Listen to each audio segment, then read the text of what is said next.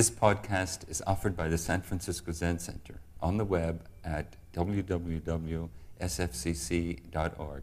Our public programs are made possible by donations from people like you. Good morning. Good morning. What a gift to be with you this morning.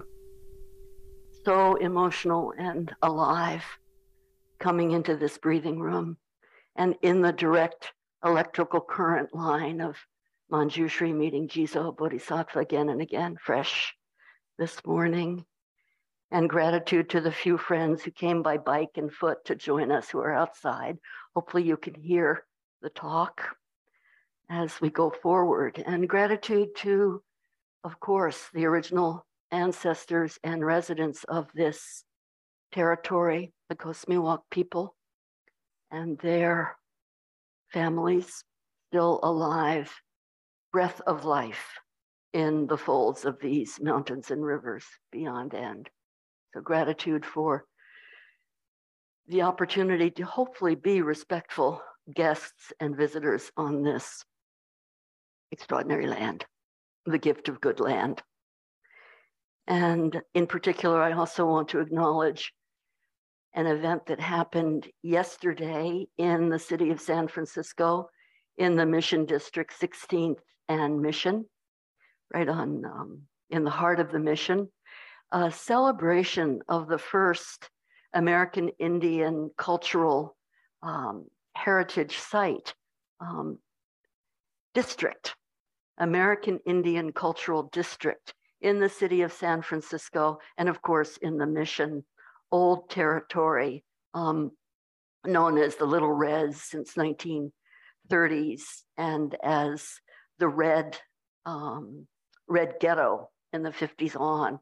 Now a distinct piece of land dedicated to Native American friends and visitors for celebration. So 2 days of celebration, and huge gratitude to the farm for presenting us with beautiful fingerling potatoes, the spiritual presence of fresh beans harvested, the gift of zucchini, the gift that keeps giving, lifetime after lifetime, and flowers. Yeah. In this world, we walk the roof of hell, gazing at flowers.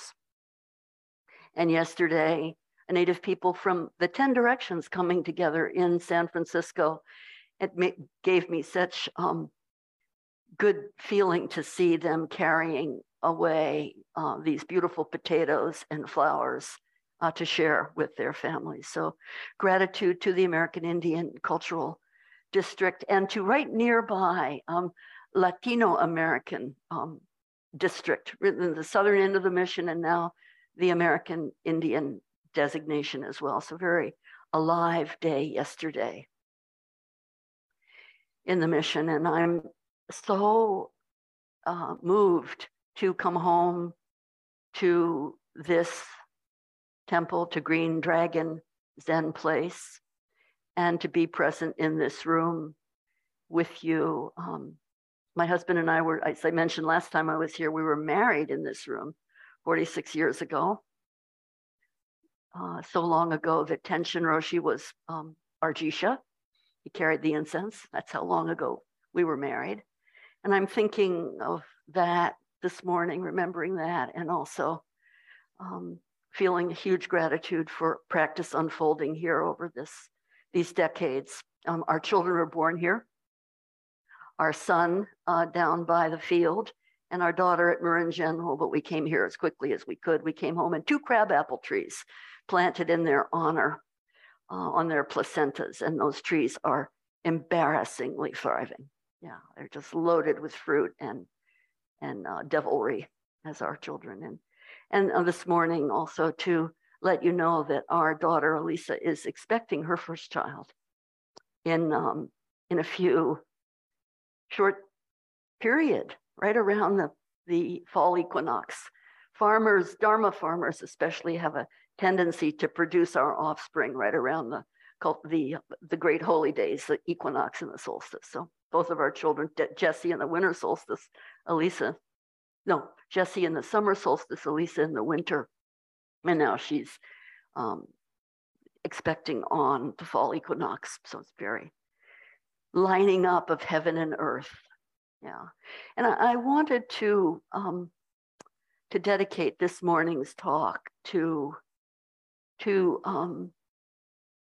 practice, to original practice, to practice that doesn't turn away from entering into the tangle of our times and of these days and hours.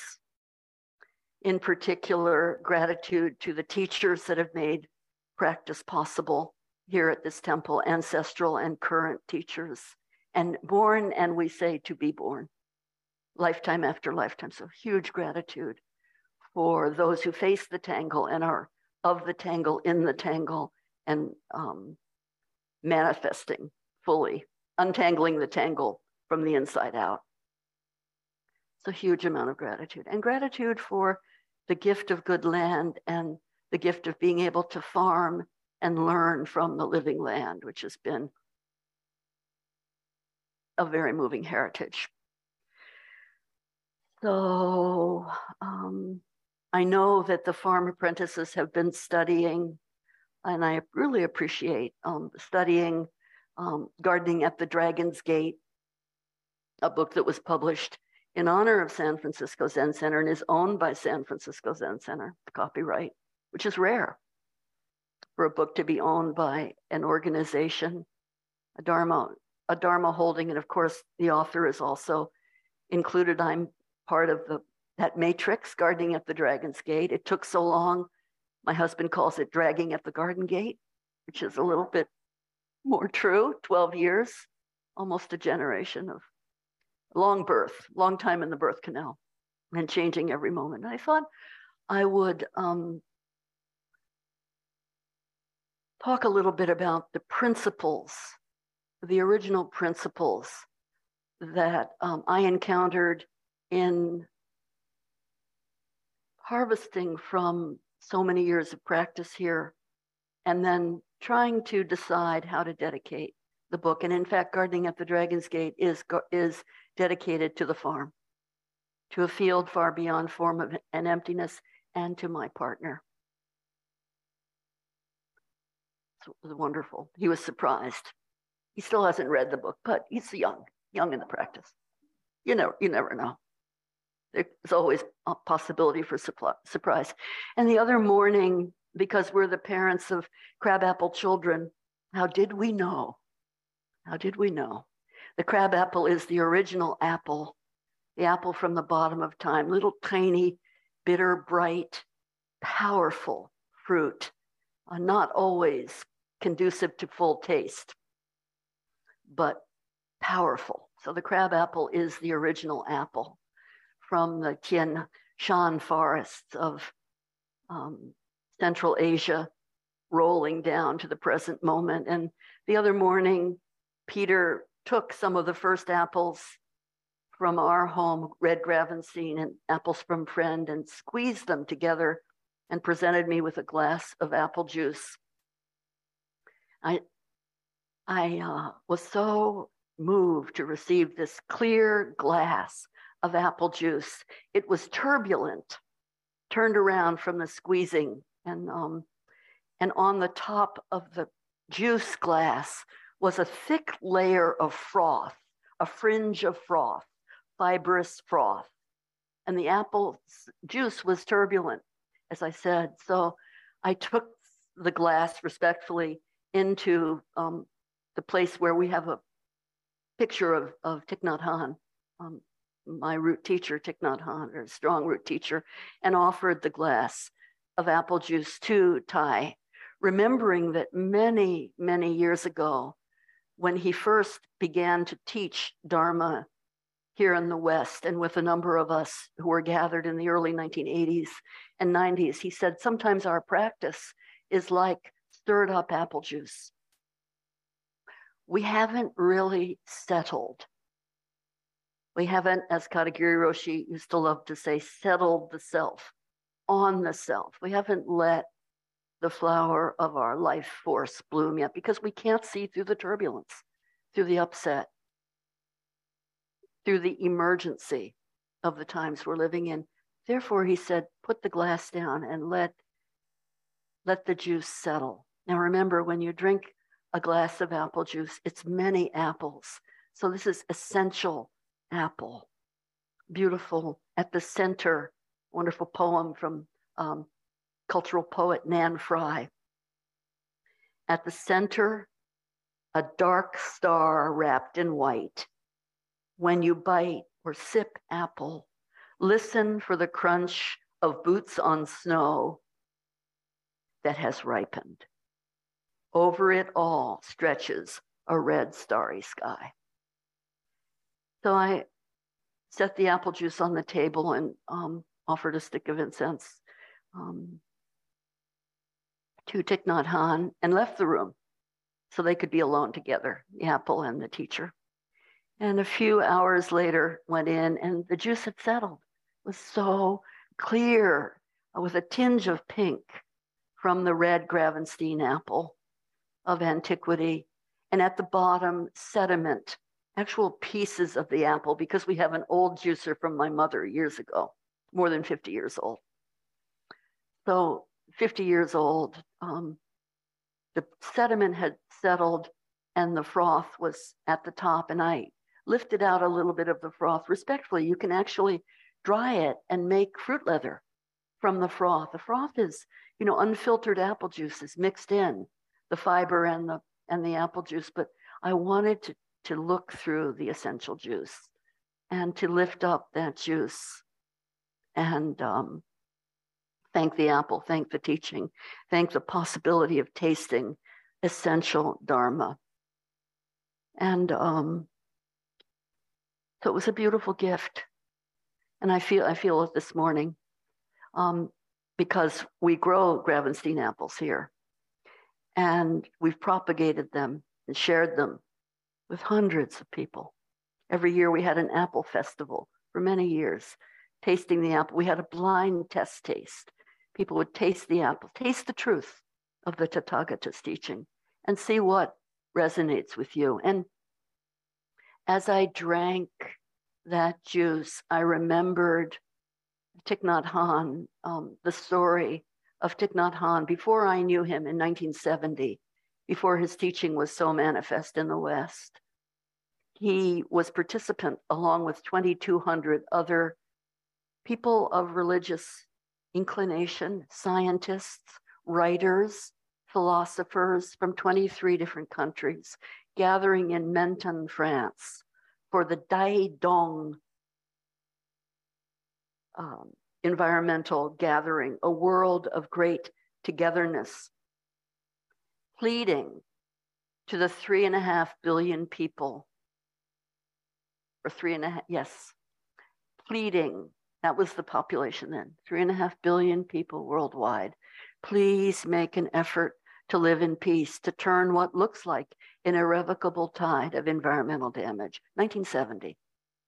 It's the same year that Earth Day began, with a huge awareness of what it means to be alive.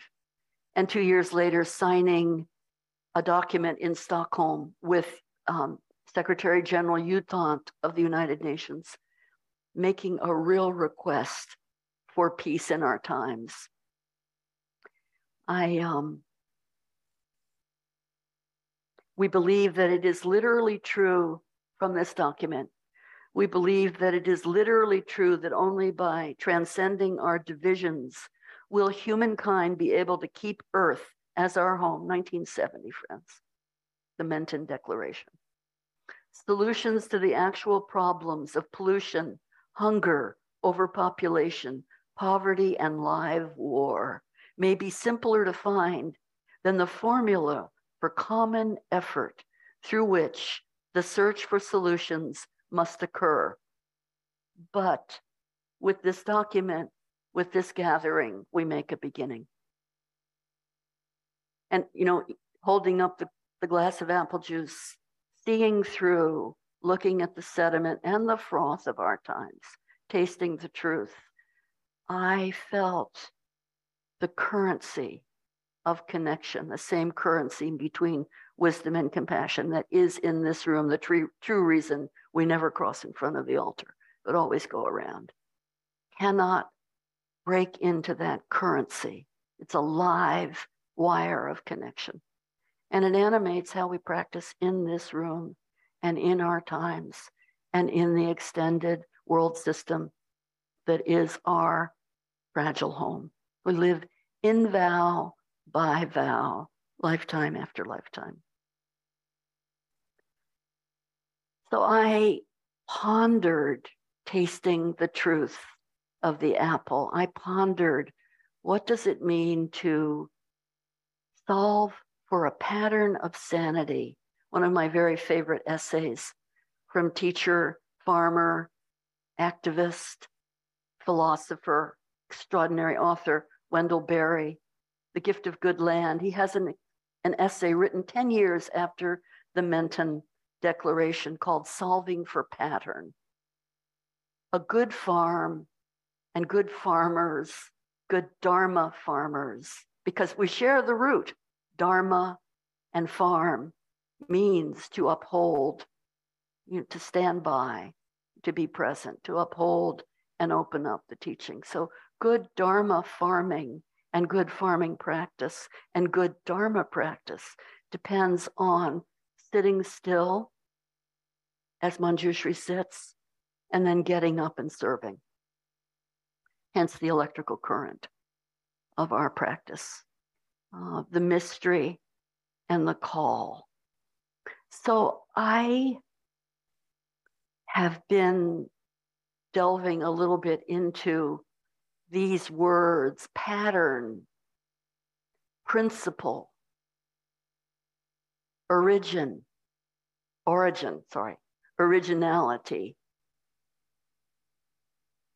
and thinking, what is the root of the vow of these words? These are old words. And when Wendell Berry says, we solve for pattern, it means we look at the true imprint of how we practice. Let me just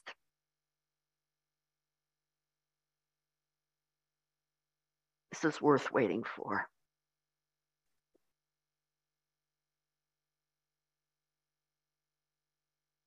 Pattern, padron, to defend, like a father defends. Loaded, I know. Forgive the binary language, but in its root, patronage, pattern, propriety, an archetype, an original model, an ideal after which things are patterned, a plan, an ideal worthy of imitation. So when we solve like solution. When we solve for pattern, we solve for archetypal good and clarity and continuation, and also for coherence. This jacket I'm wearing that my youngest sister, Deborah, with her, she had a business which actually sadly ended during the first year of the pandemic in New York, when it was no longer possible to have a business producing beautiful handmade clothing. My sister made this ragged jacket for me when I received lay entrustment from Abbess Linda Ruth in this room in 2006, in June. And Debbie made this jacket for me, and her pattern maker, Unju, is a powerful woman whose family and friends and ancestors come from Korea. She can hold a piece of cloth and see a pattern that fits a body.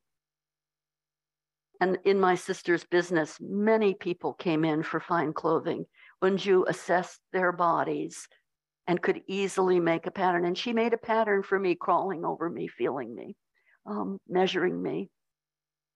She and the other people in the business made this Dharma jacket, a brown jacket, in the tradition of San Francisco Zen Center and the Order of Interbeing, Tiepian Order. because it's a shared lineage that we came together doing, practicing here deeply with Linda Ruth and with this Sangha, and then practicing with Thich Nhat Hanh. So she took this cloth, old linen made of nettles from England, and created a jacket and presented it. My sister presented it to me on the day of transmission. And I've worn it ever since. It has fallen apart, really fallen. I put it on today because 2 years ago, they made me a fresh jacket. Just as we were coming out of the pandemic, they gathered or actually just before the pandemic, they made me a fresh jacket because I told them I wear this every day of practice.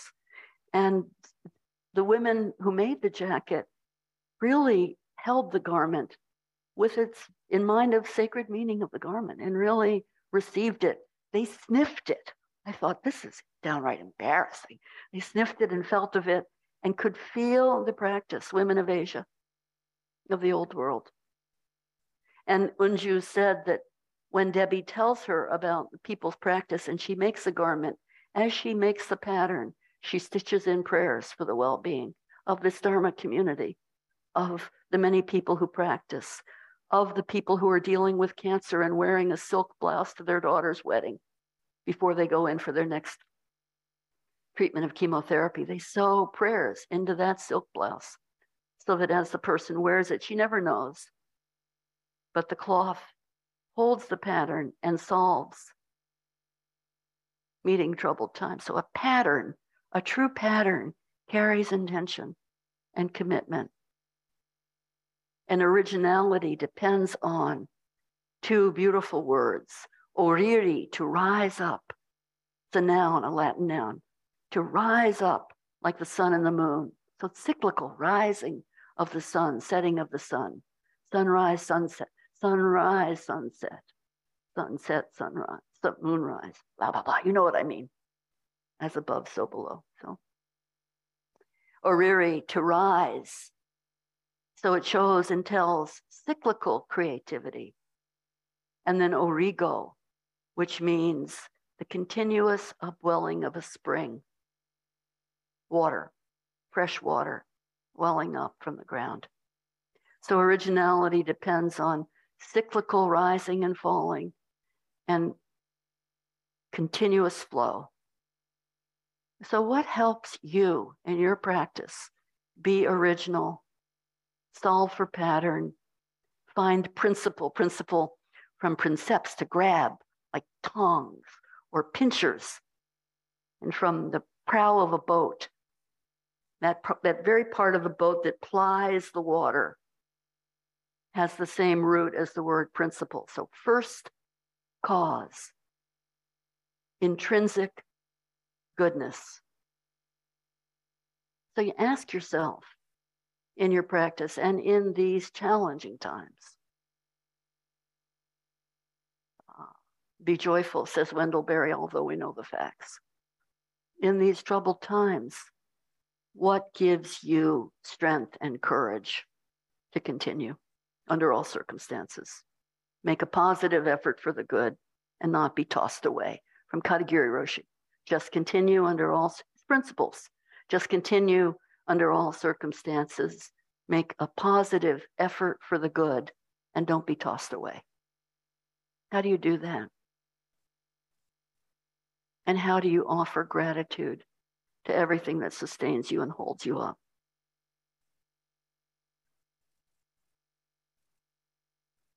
So, you know, Gardening at the Dragon's Gate, the book, has a rather special history in that Tony Burbank, who was developing editor and now emeritus of Bantam Books, came to Green Gulch. The cookbooks had done really well. The Zen Center cookbooks, the Green's cookbooks, really well. She said, is there maybe a gardening book that could come out too? So she interviewed me. She stayed for a few days here and then she went to Tassajara. She really researched. She invited this book to be written. She listened to Dharma talk. She attended classes. She watched us work in the field and worked with us in the field. and then thought, I think it can happen. We can do this. And so the invitation came about, and I had the challenge of writing a proposal. And I said right away, I already know that we'll talk about the importance of the four main points, the importance of good ground, of soil, compost, plants that are homegrown, and attention, commitment to work, or what Alan Chadwick called cultivation, fertilization, propagation, and irrigation, four great points. I said, that's what the book will be based on. She said, write it up and we'll see, meaning a proposal. And as I wrote that proposal, I thought, I should know the principles that will underlie this book, hence it taking 12 years. And of course, they're still alive today. So I thought we go into those principles this morning, 7 of them. They're the opening section of Gardening at the Dragon's Gate. And hopefully they'll resonate with you. They're not metaphorical. They're actual principles for me that come out of Zazen, Kinhin Zazen, and getting up and serving in the world, writing and growing food and offering food and being food and being fed and nourished and learning together in community, and offering the book to San Francisco Zen Center as great in gratitude for practicing here for so many years. And so this morning I looked, for the few days I've been looking over these principles and thinking, I'll see how they are they still strong enough and true enough? And can I back them up? May I back them up with words of poetry? And of course I thought of Wendell Berry, a farmer for many generations in Henry County, Kentucky. Many of you know what the state of Kentucky has been through with massive flooding, loss of life, changed farmland, submerged under rivers of water. This has been a very dangerous time. Wendell's in his 90s now, along with Gary Snyder, their lifelong friends. They continue to talk regularly. And I met them here as part of the Lindisfarne Hall. Wendell Berry, Wes Jackson, Gary Snyder coming. And of course, when the talking got too rich, they took refuge in the farm. So we had a lot of time together. I remember early on showing Wendell Berry the farm, and he disappeared during the tour. Zentatsu Richard Baker Roshi was showing him around, a grand tour, showing him all the beauty parts of the farm, and disappeared.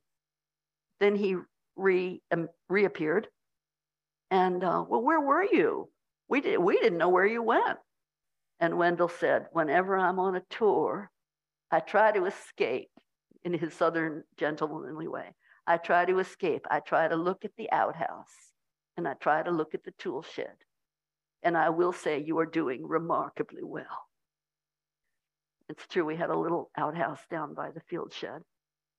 That was wonderful. I just always remember that. And so drawing from his poetry, particularly from the poems of the Mad Farmer. So you'll see I'll intersperse with the principles. And so to begin, and I think 7 is good. It was a good number for me, the days of the week, Shabbat, the day of rest. The root for soil it comes from the same root as Shabbat, to sit and rest, to fallow land every 7 years. So 7 really came up strongly for me. And first of all, beginning at the very beginning, the principle of learning gardening from wildness outside of the gate. In wildness is preservation of the world, words from Thoreau. And, you know, I always, working in the field at Green Gulch, always looking through the fence to the more than human world, to the wild community outside of the gate, to the plants pressing up, to receive the ministry of poison hemlock and old seedling oaks, to receive the old broken song of cow parsnip and yerba buena, and to listen to the wild voice, to look at the wild bird, stone, plum trees, and see when they're flowering, they are reminding me it is time to go into the garden now, early January, maybe even late December, and begin to prune the elephant heart plums. There is resonance and relationship between the wild and the cultivated world. And it's the subtitle of the book, Gardening at the Dragon's Gate, at work in the wild and cultivated world. So learn from wildness in your practice and keep the links alive between wild land and the cultivated row. Follow, as Wendell says, follow fox tracks in the snow, the imprint, the impact of lightness upon lightness, unendingly silent. Follow that trail home and back into the garden. So to honor wildness, off the beaten path. Beautiful poem, essay, not poem, essay by Gary Snyder in Practice of the Wild, Off the Beaten Path. Yes, cultivate your practice fully, ardently, and originally in the meditation hall, but go a little off the beaten track too, to be renewed and reminded of what your work is. Originality depends on living in both worlds, on the track and way off.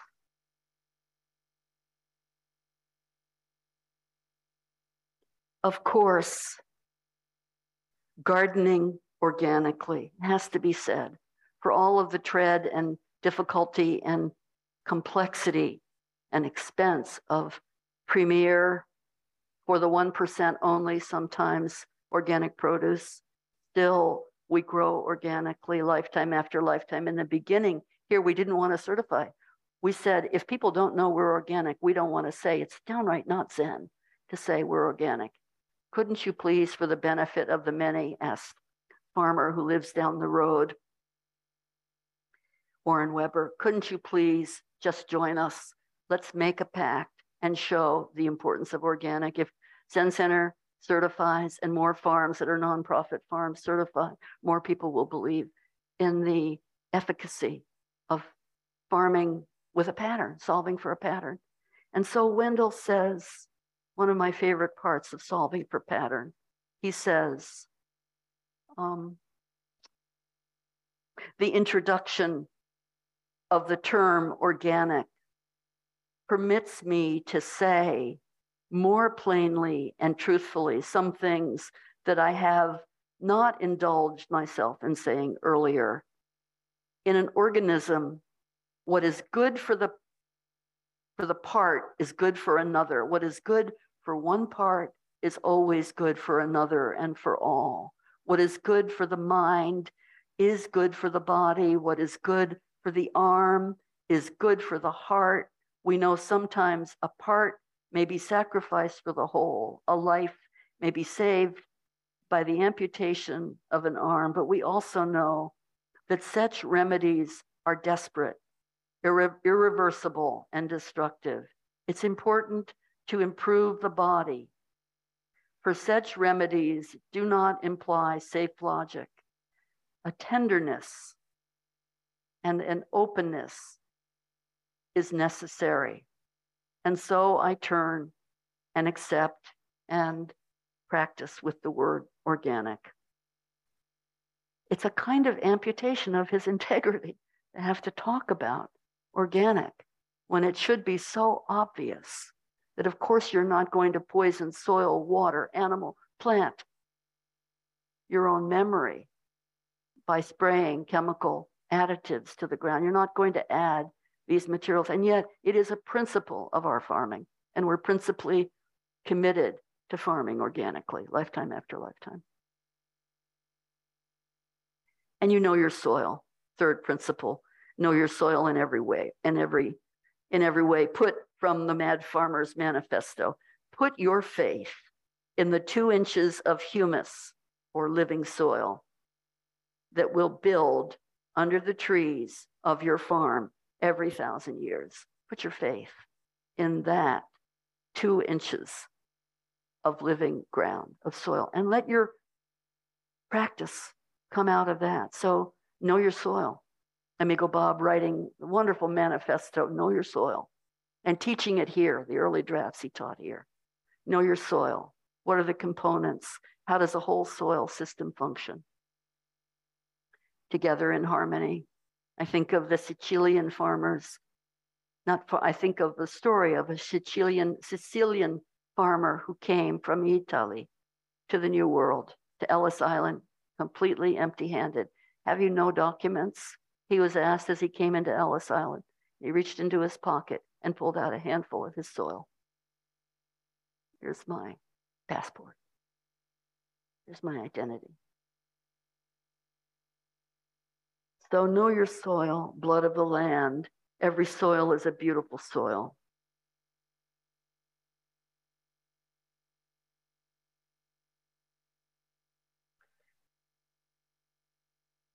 And then, of course, compost. Life into death into life. Life made of death.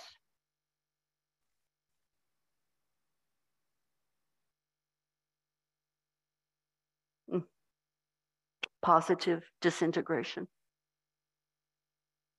Everything is of the nature to come apart and be recombined. Taught the Buddha, everything is of the nature to come apart and be recombined. So of course, fertility of imagination, pattern, principle comes from decay, from brokenness, from honoring 4 billion years in culture from microbial ancestors, as Lynn Margulis says. Now we honor 4 billion years of intelligence from microbial ancestors. And Wendell saying, now listen to carrion, put your ear close and hear the faint chattering and the songs that are to come. Listen to carrion, put your ear close, hear the faint chattering of the songs that are to come.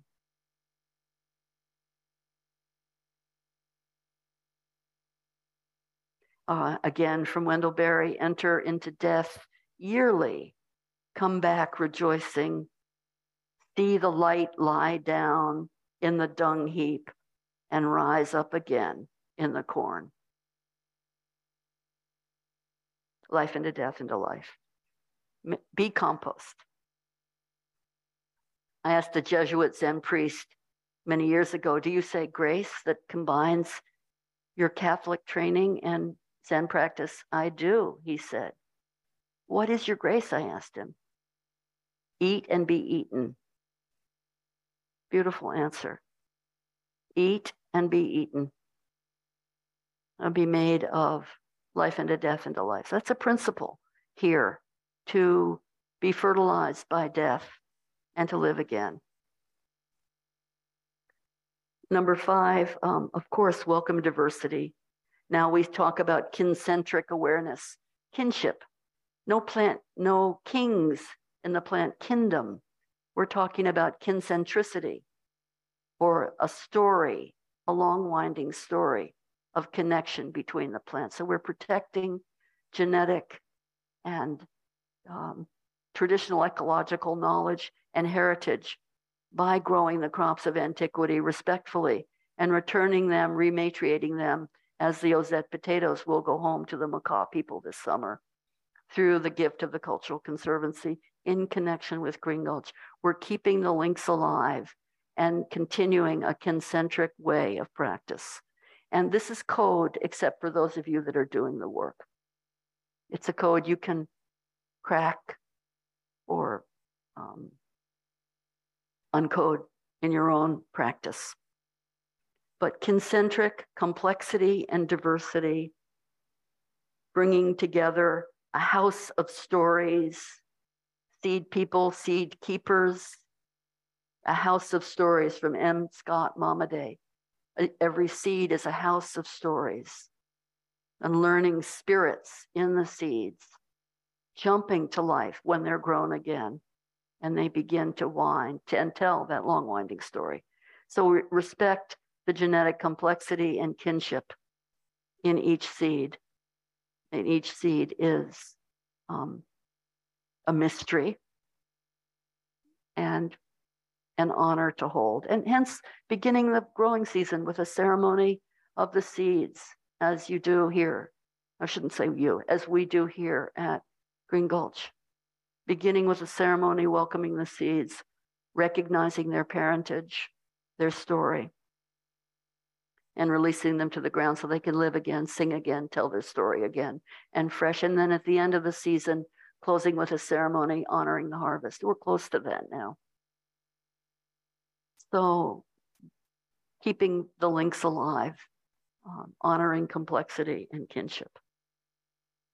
Number six, a little connected to compost, but in everything we do in the farm, welcoming loss, brokenness, fallowness, insecurity, thinking of Suzuki Roshi going through the farmer's market when he was a monk in his temple, choosing the rattiest and most forgotten vegetables and bringing them home, old turnips, soggy lettuce, soggy cabbage, probably not lettuce,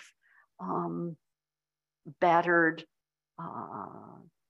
radishes, bringing them home and creating a feast from brokenness. So we want to honor that from the Mad Farmer's Manifesto, Wendell Berry.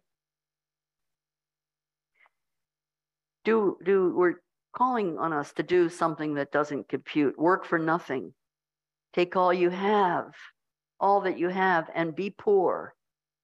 Love someone who does not deserve it. Ask questions that have no answers. And ask yourself, will what I am doing, will this work satisfy a woman who is satisfied now to bear a child?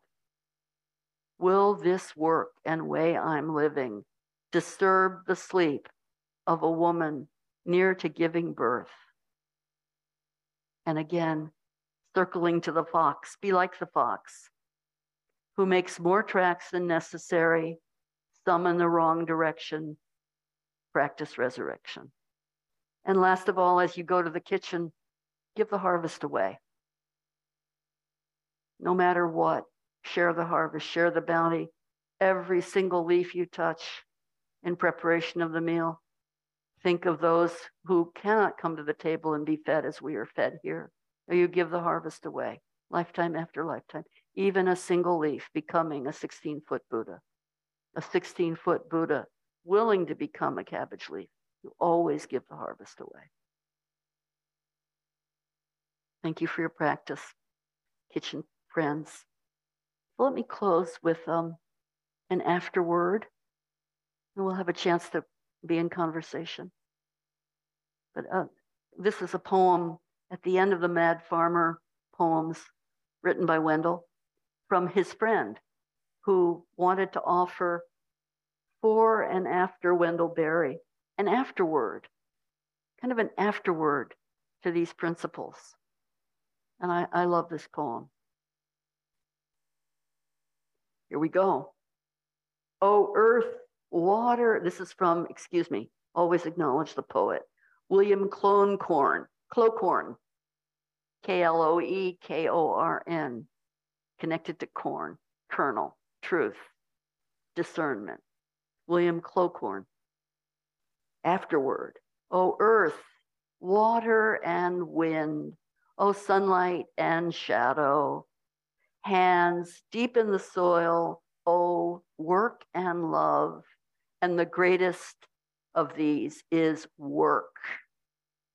Work and the gift of good land. The immeasurable equation of knowledge and concern. Oh, work and love of good land. As the sun does its own savage work, and the harvest comes in. Behold, the harvest is in. As the sun does its own savage work, and the harvest, behold, is in. Well, thank you for your attention. Thank you for listening to this podcast offered by the San Francisco Zen Center.